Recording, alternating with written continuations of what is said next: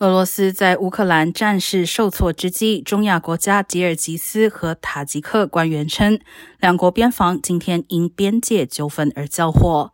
吉尔吉斯和塔吉克均为前苏联国家，都与俄罗斯结盟。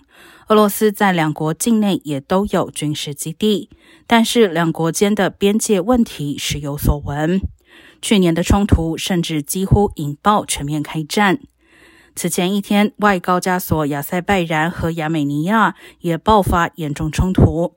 俄罗斯昨天宣布已协调两造停火，但是双方都互恐对方违反停战协议。